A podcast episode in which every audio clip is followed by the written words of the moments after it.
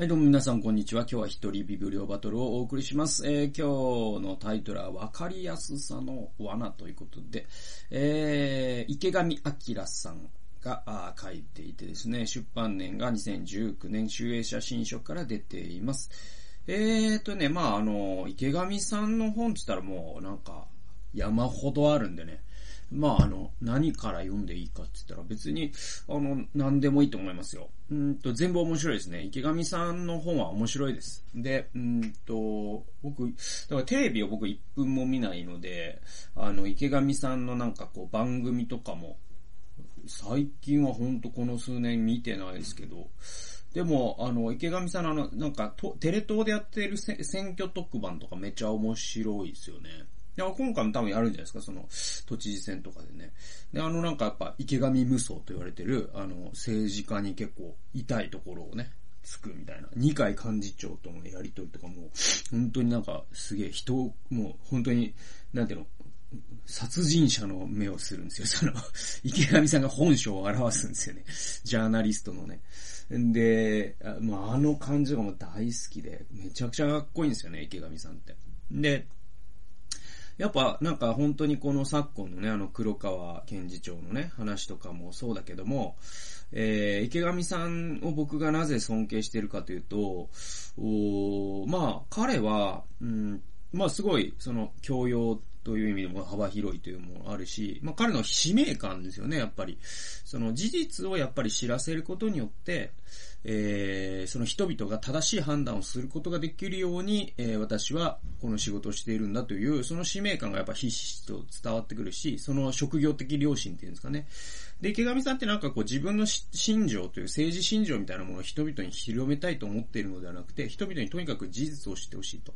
で、えむしろその人、自分の政治信条を広めたいと思う人のこうフェイクニュースというか、その、え事実を歪めた、あ切り取り方えそういったものに対して、いやいや、その切り取り方はだいぶ斜めからなんであって、真正面から見るとこう見えるし、裏から見るとこう見えるし、みたいなことを、こう実像をね、示すことによって、こう民主主義というものを、お保たせようとしてるっていうんですかね。やっぱ彼のような人がいるからこそ僕はその民主主義って成立するんだと思うし、っていう意味ですごく尊敬している、えー、人の一人で。で、まあ本当に、あの、まあ黒川さんの話、そこ、仕掛けましたけれども、何、えっ、ー、と、池上さんの僕は何を尊敬してるかというと、彼は、あの、もう、あの、本でもね、はっきり言ってるけれども、とにかくこう、政治家と絶対に食事をしないっていうのをね、えー、彼はもう、政治、えー、なんていうその、ジャーナリストとしての古見、あの、まあ、しょうん自分の職業を続けていく上で、政治家と仕事をし、ああの、食事をしないっていうのは、もう、あの、決めてるんですって。だから一度もしたことないんですって。で、それなんでかっていうと、もし、まあ、あの、多分政治家なんてみんな魅力的なんだから好きになっちゃうと。うん。あのじ、うん。あの、食事を一回したらもう惚れちゃうと。ね。で、そうすると、あの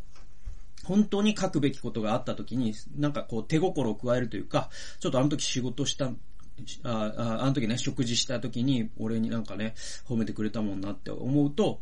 お書くべきことを書けなかったりとか、ね、えー、突っ込むべきところを突っ込めなかったりとかするから、やっぱりこう真剣勝負をする者同士、えー、やっぱり食事を絶対にしないと。おそれは自分と、なんていう自分の政治信条ね、池上美さんだって政治信条っていうのはあるんですよ、実際。あるんだけど、それは別に言わないというか、あの人に進め、それを進めるのが自分の仕事ではないからね。えー、だけど、自分がその、この人はすごい、すごいと思ってる政治家が、たとえいたとしても、その人とすらし、えー、食事はしない。っていうことを、まあ彼は決めてて。で、それはやっぱり、その、真実を伝えるということを歪めることがあるからってことがあって。で、まああのまあこの話をすると長くなるけど、まああの TBS の山口さんという人がいますね。あの人も安倍さんのお付きの記者で、総理という本も書いてますけども、安倍さんとももうベッタベタな関係だったんですよ。で、その、まあ政治家と近いということはいろんな情報も取れるから、そう、そういう形でジャーナリストっていうかまあ、メディア人としてのし上がった人ですけど、まあその人は伊藤詩織さんという人をレイプしてですね、えー なぜか不起訴になりましたね。えー、これもまあ黒川さんが関わってるんじゃないかと言われてるけど。えー ね。で、民事では負けましたけどね。刑事ではね、不起訴になったけど。まあまあそんな男もいますから。まあそんな男と比べると、もう池上さんっていうのはもう本当にジャーナリストの鏡だっていうふうに僕は言えますよ。はい。で、えっと、なん、えっとね、ちょっと、えー、引用にね、行かないと、時間が もう5分経ってますので。で、まあ、この本、あの、池上さん新書が多いんで、で、新書は結構なんかどこから読んでも面白いし、別に途中でやめちゃっても、あの、なんていうかな、一つの本が体系化されてて、えー、その本を一冊読むと、ある、ね、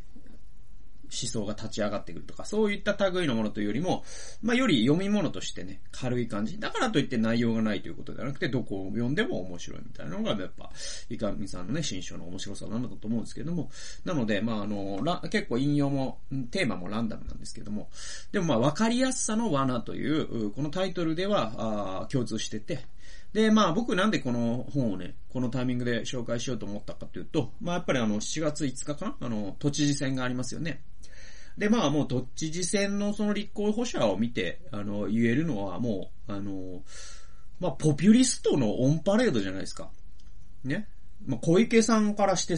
ね、もう、ポピュリストだし。ぜひ皆さんね、あの、女帝小池百合子を読んでくださいね。めちゃくちゃ面白いですから。もう彼女の人生が、えー、嘘で塗り固められた人生なんだっていうのがよくわかりますか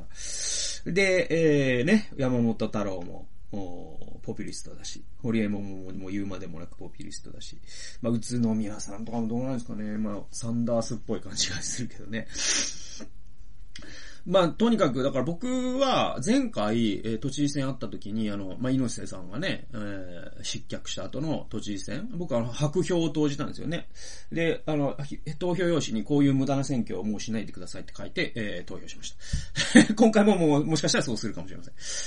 えー、でも、とにかくですね、あの、そんなことで、えー、なんだろうな、あの、今回の選挙も、まあ、僕はなんか一つ言えるのは、ポピュリストじゃなきゃ誰でもいいです。はい。で、なんでポピュリスト困るかというと、まあ僕はあの、以前行政で働いてたから、あのなんだろうな、その、しやっぱ、都の職員が幸せに気持ちよく仕事できないと、都民って幸せにならないと思うんですね。で、ポピュリストがね、トップになると結構ね、職員困ることが多くて、まあそれが一つあるし、あとまあ、うん、なんだろう、その、ポピュリストっていうのは民主主義の、と、まあ、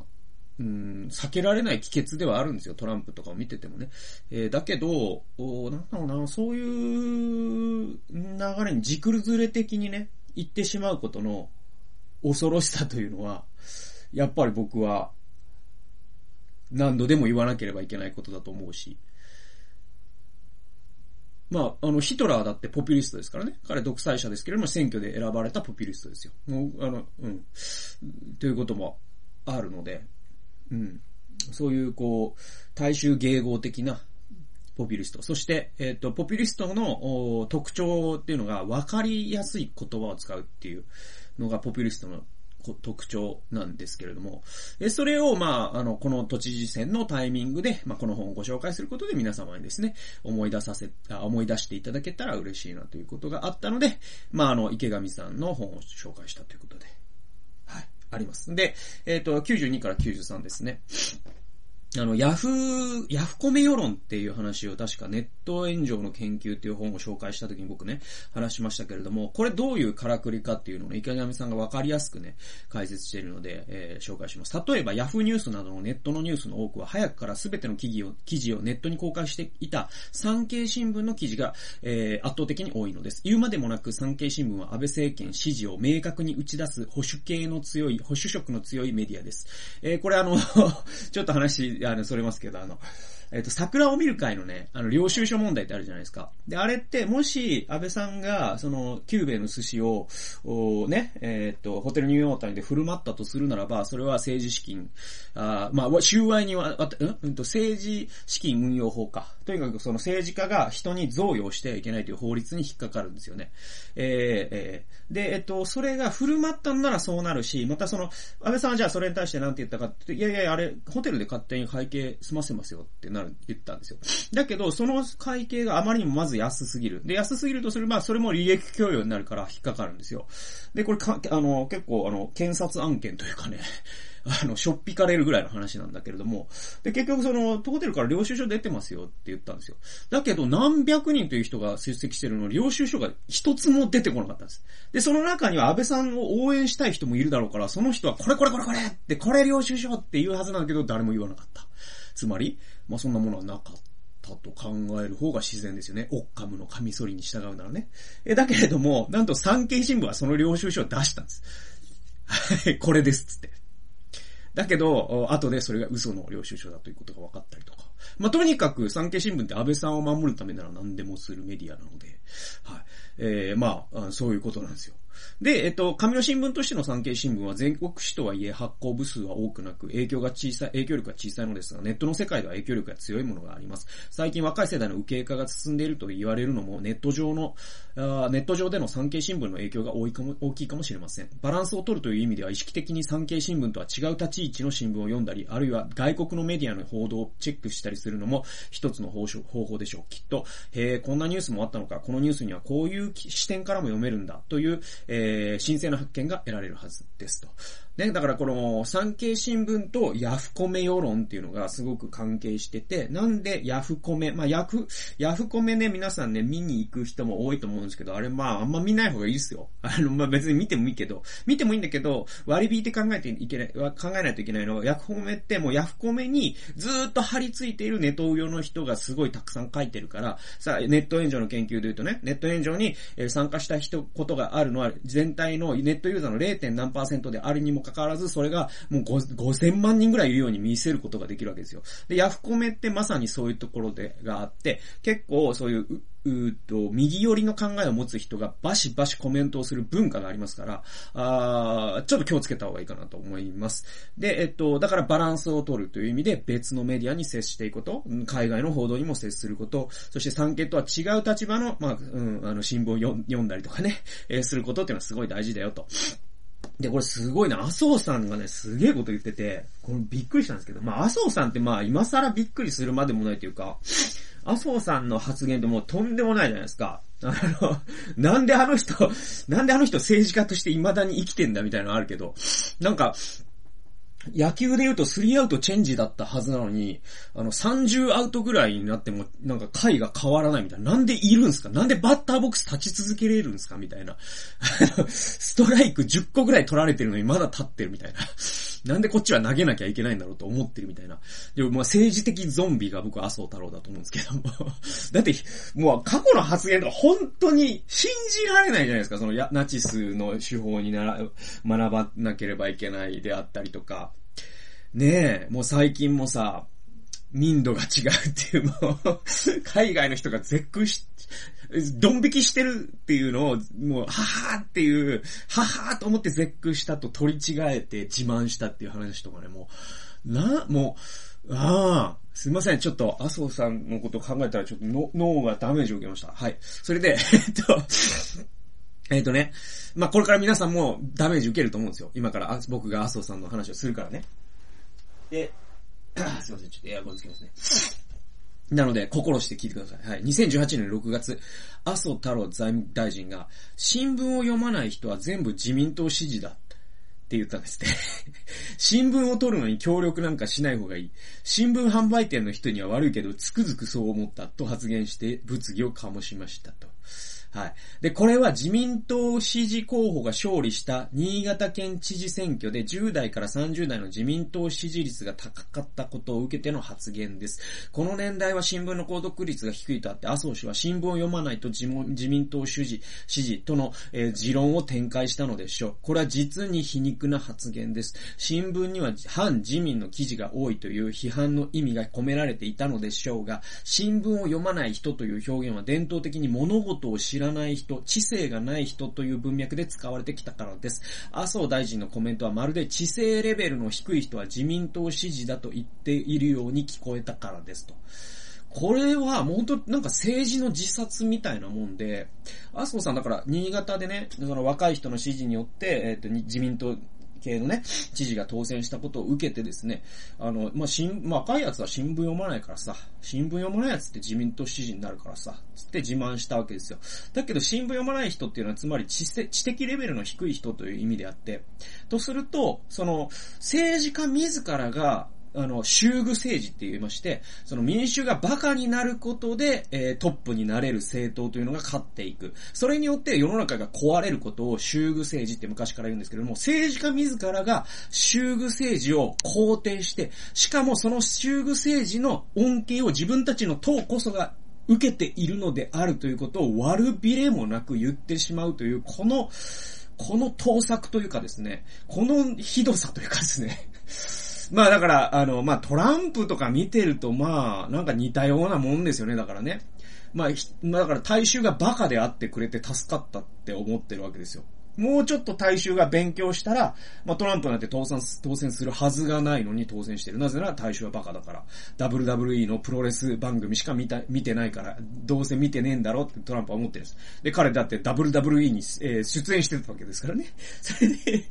もうプロレスだけ見て、ビールだけ飲んで、ポテチだけ食べてですね、入れ墨ばっかしてですね、入れ墨すぎて入ってって。で、もうあの、なんかあの、オピオイドとか飲んでですね、えー そういう、殴り合いばっかしてるみたいな。そんな奴は俺に入れるに決まってるってトランプは思って実際入れたわけですよ。ね？ということは人が、本当にいや、これじゃダメだっつって大学行って勉強してですね、いろんな世の中のことを知ってもらっちゃ困るということになるわけで、麻生さんってその立場に近いんですよね。ちょっとやばいですよね。本当なんか国を、なんか、あい、あの人たちってなんかね、麻生さんを応援する人たちってなんかやたら愛国っていう言葉が好きだけど、あれのどこが愛国なんじゃというのはちょっと反論としてはあるな。はい。あの、国を滅ぼしとるやないかいっていうのがありますけれどもね。はいはいはいはい。えー、はい。じゃあですね、えっと、えー、さっきトランプの話出ましたけども、あのトランプのね、そのフェイクニュースの話結構深刻で、あの97ページにこうあるんですね。2016年のアメリカ大統領選ではネットで大量にルフされたフェイクニュースが大問題となりました。主要な発言、発信源の一つはなんとバルカン半島にあるマケドニアの小さな町でした。閲覧数に応じて、えー、稼げる、えー、広告収入を目当てにトランプに、え、有利になるフェイクニュースをせっせと作って発信し、大儲けしていた若者たちが大勢いたのです。そんな風に SNS で誰もが簡単にフェイクニュースを拡散させられるとは、なんとも恐ろしい世の中ですと。えー、つまりですね、あの、まあ、2016年の大統領選の時にフェイクニュースっていうのが、まあ、その年のね、えっ、ー、と、オックスフォードの、うん、今年の言葉っていうのが、えっ、ー、と、ポストトゥルースというね、言葉だったんですね。それは、その、フェイクニュースとかによってですね、もはや人々が真実には関心がないと。真実にじゃなくて自分が信じたい世の中を信じるという世の中になってしまったという、まあもう本当にディストピアのような状態をね、表現した言葉がポストトゥルースという言葉です。で、それをまあその流、流行語というかですね、言葉詩の言葉にしたのがまあやっぱりトランプの選挙運動で、で、トランプは選挙運動で何をしたかというと、まあスティーブ・バノンというですね、あの、保守系のフェイクニュースのサイトがあるんですよ。で、そのサイトの管理人であるスティーブ・バノンの最初彼は、トランプはあの、右腕にしてですね、で、確か、あその政府、政府のね、要職にもつけましたよね。でも、なぜか彼は解雇になりました。えー、だからまあ、トランプって常に側近を、えー、自分を味方してくれる人を据えては解雇するっていうですね。まあそういうパターンになってて。まあ安倍さんの場合は自分のお友達を据えてはそのお友達が自滅していくという、まあ似たようなもんかな って感じがするんですけども。あの、って感じがするんですけども、あのですね、まあだから、えー、トランプが、だからその、フェイクニュースでどんなことが例えばあったかというと、そのオバマは、えー、イスラム教徒だっていうのがフェイクニュースに流れたりとか、それ嘘じゃないですか。ね。えー、とかね、えっとね、あとね、その、うん、ヒラリーが、あー IS を創始したんだ、みたいなニュースとかね。もう嘘じゃないですか。もうあの、具にもつかない嘘じゃないですか。だからその手のね、ニュースね、本当にいっぱいいっぱい出したんだよね。で、だし、なんだかな、そのヒヒラリーのなんか、えー、親戚が幼児虐待をしたとか、なんかもういろんなのがあっ、て、もう何が何だかわかんないんだけれども、で、あの、トランプって、その新聞多分読んでなくて、フェイクニュースの情報が彼の情報源だからこそ、おあれですよね、その、なんかの討論番組かなんかで、えっと、言ったんですよね、彼今回このコロナウイルスで、えー、なんか、あの、け、その、消毒剤を静脈に注射すると、ウイルスが死ぬって聞いたけど、どうなんだって聞いたらしいんですよ。いやいやいやいやいやいやいや、あの、死ぬから。あの、まあ、ウイルスの前に、ウイルスも死ぬかもしれないけど、そのウイルスが死ぬのは宿主が死んだからであってっていうのであれば正しいんですよ。正しいんですけど、それをさ、その大統領がさ、ね、なんかその、ちょっと2チャンネルの怪しいサイトみたいな情報源からね、その、取ってきた情報を本当に信じててね、それによって世界観を構成してるっていうのは本当になんか、背筋が凍るというかね、びっくりしたんですけどね、まあ、世界がびっくりしてるわけですけども、で、えっ、ー、と、なんだっけ？とにかく、だからその、トランプの、はフェイクニュースっていうのが実はすごい影響力を持ったんですよ。ね。えー、なんで持ったかというと、人は事実についてもはや関心がなくて、自分が信じたい物語を信じるという世の中になっちゃったから、そのフェイクニュースがその人たちの信じたい物語に合致するなら、それが事実かどうかなんてどうでもよかったんですよ。だからたくさんたくさんフェイクニュースを作った側が勝ってしまったっていう、そういうすごいね、その選挙の死なんですね、あれってね。で、えっ、と、じゃあそれ作ってたの誰かっていうと、多分スティーブ・マノンとかも関わってるんだと思うんだけれども、その、マケドニアの小さな町で作られてたってすごくないですか？でも多分アメリカとかだと人件費が高いからということだと思うんですけれども、おだからそういうことで、なんでマケドニアだったのか僕そこまで詳しくない。マケドニアってだって東ですよね？で、東、うん。えー、なんていうの？その、あの辺、あの辺、あの辺、あの、バルカン半島だから、はい。えー、だからもう、あの、本当に地球の裏側みたいなところで、えー、そういうものが小さな町で作られていたという、なんかすげえ話だなというかね、もう世界もなんか、その世界が SF を超えていく感じっていうのがね、僕は本当にこの数年してるんですけどね。えー、次ですね。うんと、まあ、フェイクニュースの本質について、駅がさんはこう言ってるんですね。99から100ページ。一口にフェイクニュースと言っても、そのタイプは様々です。一つはありえないことが起こったという意外性を強調し、人々の、えー、字目を集めようとするフェイクです。アメリカ大統領選挙期間中、Facebook を中心に100万回以上も制圧された、ローマ法王がトランプ表、えー、トランプ支持を表明というフェイクニュースなどはその典型でしょうと。はい。すげえな、このニュース。で、えー、あるいは、えー意図的に誰かを貶めることを目的に流されるフェイクもあります。ヒラリー・クリントン候補はこのタイプのフェイクニュースの集中効果を浴びました。中でもヒラリー陣営が経営するピザ屋では、えー、児童への性的虐待や児童売買が行われているというフェイクニュースの影響は大きく、未だネット上ではヒラリーは子供の敵だという誹謗中傷が飛び交っている始末ですと。はい。えー、それから確かな証拠はないものの人々がなんとなくそうなんじゃないかと感じていることをフェイクニュースにして、ああ、やっぱりねと思わせるものもあります。例えば、マスゴミは分かっていても本当のことを言わないと考えている人々が、実はこれが真実なんだと最もらしく主張するフェイクニュースに接したらすぐに飛びついてしまうでしょう。このタイプのフェイクニュースでは、メディアの報道は捏造だ、真実とはこういうことだというパターンもあり、そうだったのかと相手に勘違い、えー、勝手に勘違いした人々を罠にはめようと狙っていたりしますと。えー、どのような意図が込められているにせよ、フェイクニュースというものは私たちのこうであってほしい、こうだったら面白いなという心理に巧みに付け込み、偽の情報を信じ込ませてしまうことに変わりはありません。ということで、だからあのー、陰謀論ってね、いつの時代も人気あるじゃないですか。で、えっと、僕は、あの、はっきり言っときますけど、陰謀論には一切組みしません。はい。えー、っと、なぜなら、陰謀論って実は人間の心理学的に説明できる現象なんですよね。事実とは関係ないんですよ。えー、どういう心理によって陰謀論が、えー、起きるかっていうのは、もうあの、なんていうの、解明されてて、え、どういうことかというと、人間ってね、複雑性に耐えれないんですよ。人間の脳って認知的ケチって言われてるんですけど、だから複雑な世の中が複雑でのままであってほしくないと潜在的に思ってます。そうすると、簡単な説明、簡単でわかりやすい説明に飛びつくようになります。それ無意識のうちに。えそうするとですね、えっ、ー、と、陰謀論というのは非常に魅力的な選択になるわけですよ。つまり、この、えー、世界は、あもうあの、イルミナティとかあ、フリーメイソンとか、そういうなんかユダヤ系の財閥が全てを支配していてですね、みたいな話あるじゃないですか。そういうのって分かりやすいじゃないですか。そうだったら、すごい単し、話はシンプルになるじゃないですか。ね、麻生さんがああ言ったのも実は、実は影で、えー、フリーメイソンが関わっててみたいな話に、全部フリーメイソンの話にしてしまえば、なんかいろんなことを考えなくて済むじゃないですか。だから人は認知的ケチだから、そうすると脳が気持ちよくなるんですよね。だから、いつの時代も陰謀論っていうのは人気があります。そしてフェイクニュースっていうのはそういう陰謀論に寄り添うような形で、え発信されることが多いのでということです。だけれども、世の中は、事実は何かかというと、世の中はそんなにシンプルなものではないし、えー、簡単なものではありません。世の中というのは複雑なんです。で、複雑なものを複雑なまま考えるということが、あを本当は我々はし続けないといけないんだけれども、どっかで怠けちゃうんです。えー、それがやっぱりフェイクニュースに飛びつくということであり、陰謀論に飛びつくということなんだと思います。はい。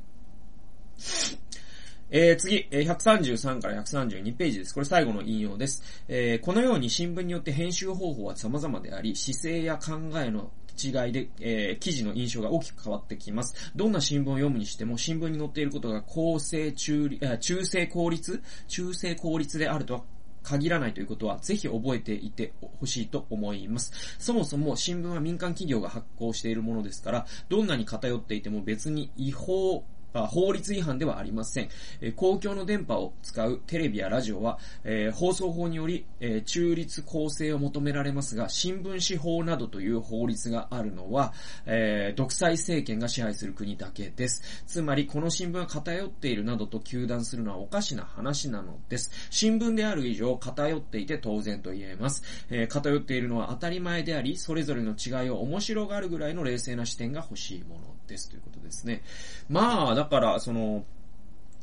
えー、新聞、まあ、さっき産、産経新聞がね、の話をしましたけれども、まあ、僕は偏ってるなと思いますよ。ただじゃあ、朝日新聞が偏ってないかというと偏ってるなと思うし、東京新聞だって偏ってるし、だからそれぞれにそれぞれの傾き方をしているんだけれども、じゃあその中立、じゃあ真ん中のものって何なの？みたいな話をすると、あんまないですよね。だからなんか、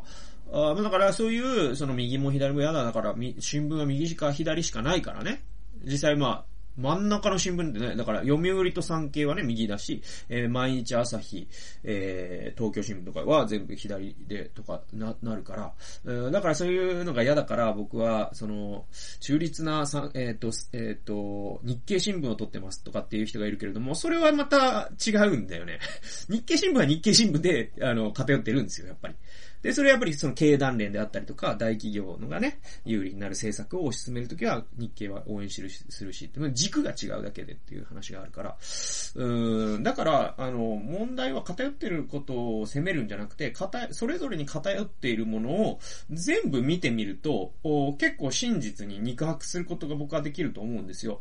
で、それぞれのポジション取りがはっきりしてればし、してるほど、真実って結構わかりやすいのかなとも思ったりして、で、特に僕はお勧めしたいのは、やっぱり真逆の主張のものをね、ぜひ読んでほしいなと思います。で、フィルターバブルという本を紹介した時も言いましたけれども、やはりますますこのネットによってね、ニュースを、えっ、ー、と、閲覧するようになっていくということが、えー、人をですね、その、自分と違う意見に触れさせづらくしてるんですよ。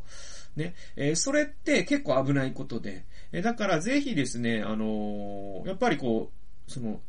リテラシー、そのネットリテラシーでもあり、また情報リテラシーでもあるんですけれども、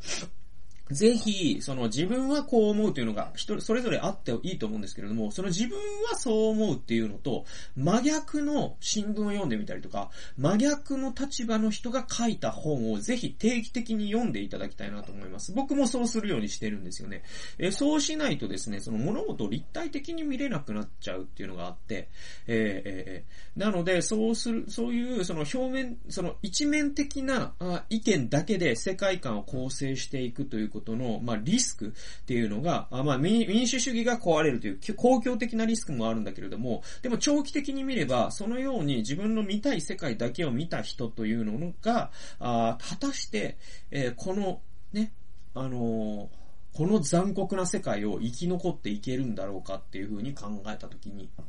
やはりですね、生き抜くために、えー、自分と違う意見を持つ人々の情報に常に触れ続けるというのは、僕はすごく大切なことだと思います。で、前回もいいつか僕は言ったと思うんですけど、これじゃあずっと僕何話してんのって言ったら、僕はキリスト教的な話をしてるんですよね。で、なぜなら、キリスト教的世界観に立つと真実というのは神にしかわからないんだから、あだとすると常に全てを疑い続けなきゃいけないっていう立場になるはずなんですよ。そうすると自分はこう思ってるけども違う視点があるかもしれないっていうのは常に思い続けなきゃいけなくて、それは死ぬまで続くんですね。それこそがまあ批評的、批判的に物事を見るということであり、えー、だから自分を疑ってるからこそ立体的に物事を、ね、見るように気をつけるわけですよ。自分は見落としているものがあるかもしれないなと。で、神が裁きを曲げてはいけないと言ったときに、えー、自分はこう、ね、あの、まあ、旧約聖書にもありますけども、一人だけの証言者から聞いたことで裁きしてはいけないよと。もう一人の反対側の証言者からも聞かなきゃいけないよって、えー、旧約聖書にありますね。えー、で、それ立法に入ってるんですよ。それなぜなら神だけが真実を知っているんであって、この世の誰も、えー、真実の全体像というものはつかめないという前提に立つと、我々は複数の情報源から物事を、えー、知らなければいけないという結論になります。はい。それは僕はキリスト教的な実は実践だと思っていてですね。えー、なので、ぜひですね、僕キリスト教的実践の中に新聞を複数読むっていうのは僕は入ってると思うんです。もうマジで。あの、あの、マジでマジで。で、キリスト教実践の中にね、新聞なんて読まねえって言ってる人たちもいますけど、僕はそれには組みしません。あの、一紙どころか二紙以上読むっていうのがキリスト教、えー、実践だと思います。はい、ということで、あの、はい、そんなことで、えー、わかりやすさの罠という話を、まあ、選挙前だからこそですね、えー、させていただいたということで、はい、えー、ぜひですね、皆さんの投票行動に役立てていただければと思います。はい、最後まで聞いてくださってありがとうございました。それではまた次回の動画及び音源でお会いしましょう。さよなら。